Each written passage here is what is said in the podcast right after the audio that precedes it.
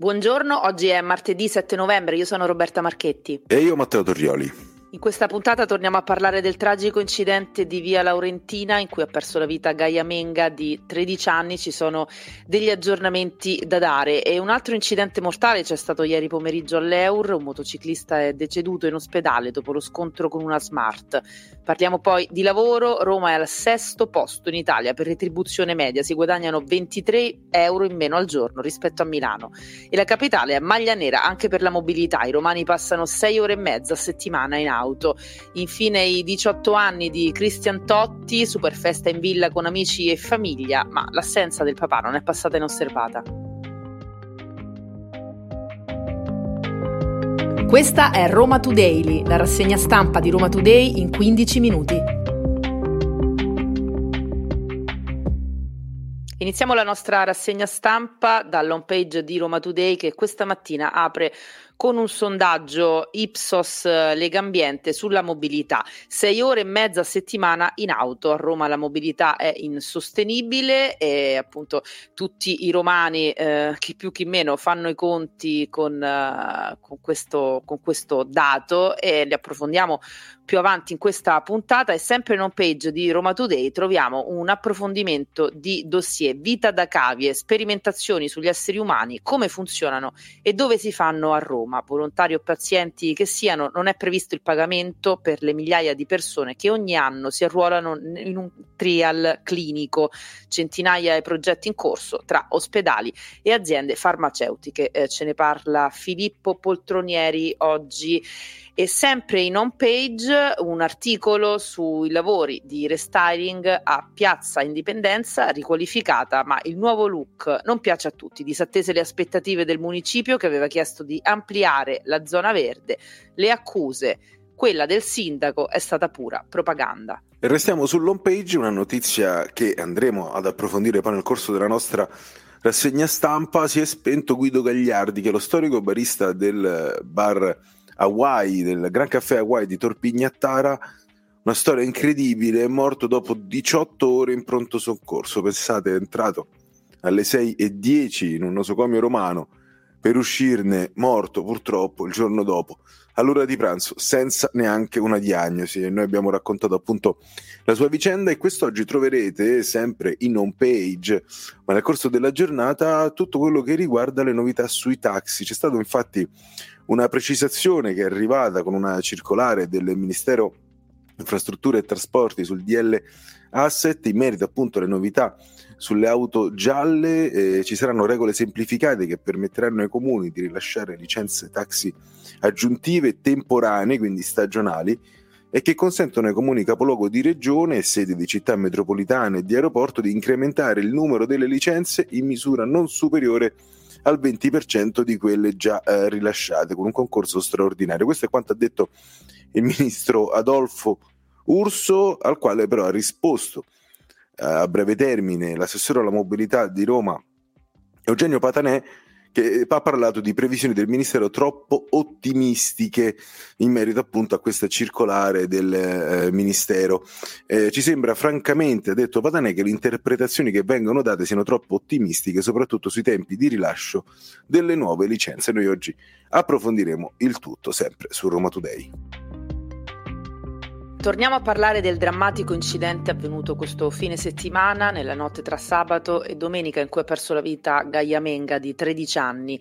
Gaia era in auto con la mamma e un'amica quando, in seguito a una dinamica ancora da verificare, è stata sbalzata fuori dall'auto sulla via Laurentina, all'altezza della rotatoria di via Gutenberg. L'impatto tremendo ha causato il decesso della tredicenne una volta giunta in ospedale. Mentre proseguono le indagini, rimangono tanti interrogativi. Primo fra tutti, chi era era al volante dell'auto, una Golf presa a noleggio. La mamma dice che al volante ci fosse la sua amica, che invece dice che guidava la mamma di Gaia. Insomma, un rimpallo di accuse e responsabilità, anche se questa mattina sul cartaceo di eh, Repubblica c'è un aggiornamento. Al volante eh, ci sarebbe stata l'amica della mamma eh, che scrive Repubblica, ha provato a negare fino all'ultimo, finché poi non si è dovuta arrendere davanti agli inquirenti. Quindi almeno questo eh, mistero sembra eh, risolto, ma tra i tanti interrogativi anche quello sulla velocità e sui test per droga e alcol effettuati al pronto soccorso del Sant'Eugenio di Roma. Una delle due donne sarebbe risultata non negativa all'alcol, poco più di 0,50 nel sangue, quindi un quantitativo ritenuto al momento ininfluente ai fini dell'incidente, in quanto l'esame è stato fatto diverse ore dopo, almeno sette, e quindi non del tutto attendibile. E un altro incidente mortale c'è stato ieri pomeriggio all'Eur in Viale dei Primati Sportivi all'altezza di via Tiberiate a perdere la vita un motociclista di 61 anni dopo lo scontro con una smart guidata da un diciannovenne.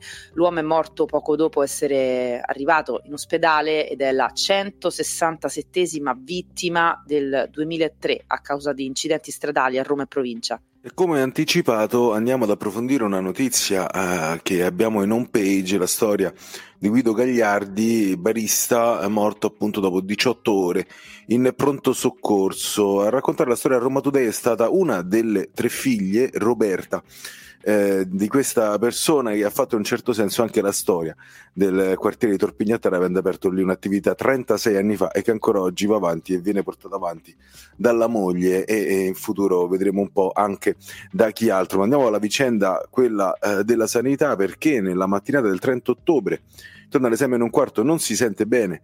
Eh, Guido Gagliardi viene portato in ospedale alle 6.10 con problemi a deglutire e anche qualche problema respiratorio. Il primo aggiornamento i familiari lo ricevono, pensate, alle 9 di sera. E qui siamo all'ospedale San Giovanni di Roma. Alle 9 di sera sembra che il problema fosse un ascesso, una sorta di cisti alle corde vocali. Fatto sta che i familiari rimangono in attesa fino al giorno dopo e all'ora di pranzo l'uomo è morto. L'ora di pranzo del 31 ottobre, intorno all'1.30, viene trovato appunto senza vita, viene scoperto senza vita dai medici e poi vengono avvisati i familiari che pensate lo ritrovano ancora nei corridoi del pronto soccorso, seduto su una sedia a rotelle.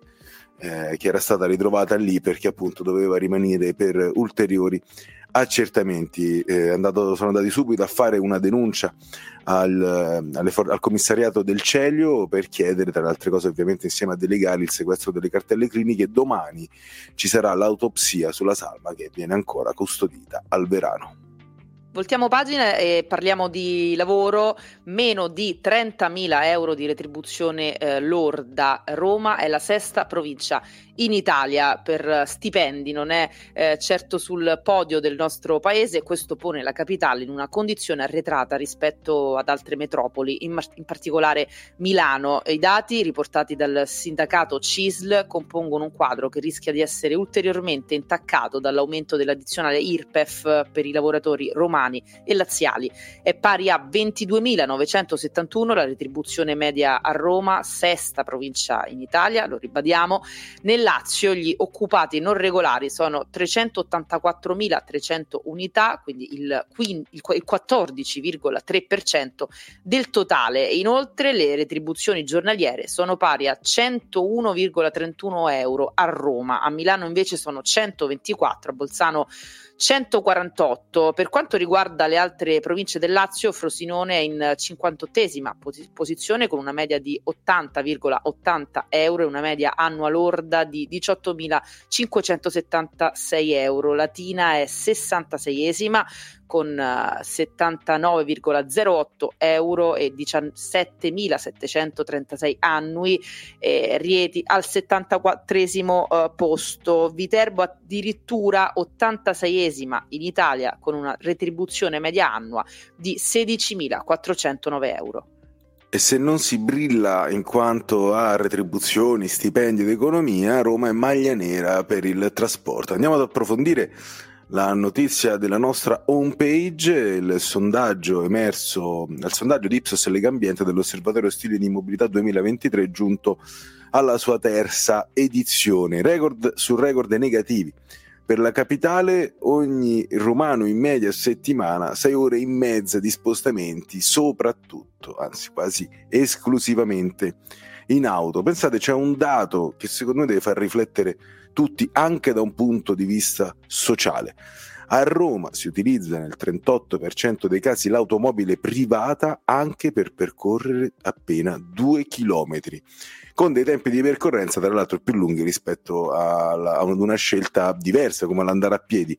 Un dato che crolla pensato al 7% per gli utilizzatori di biciclette, insomma vanno tutti su uh, mezzi privati praticamente, questo è quanto emerge eh, dal, dal, sondaggio e c'è anche uno scarso utilizzo del trasporto pubblico locale, secondo il eh, sondaggio i motivi sono diversi dal fatto che i mezzi non coprono lo spostamento da compiere, sono insufficienti e soprattutto gli orari sono inaffidabili. Nonostante la predisposizione però all'utilizzo del mezzo privato, il 60% degli intervistati vorrebbero vedere progressivamente la circolazione dei mezzi inquinanti e trovare delle zone, dei modi alternativi per, per muoversi.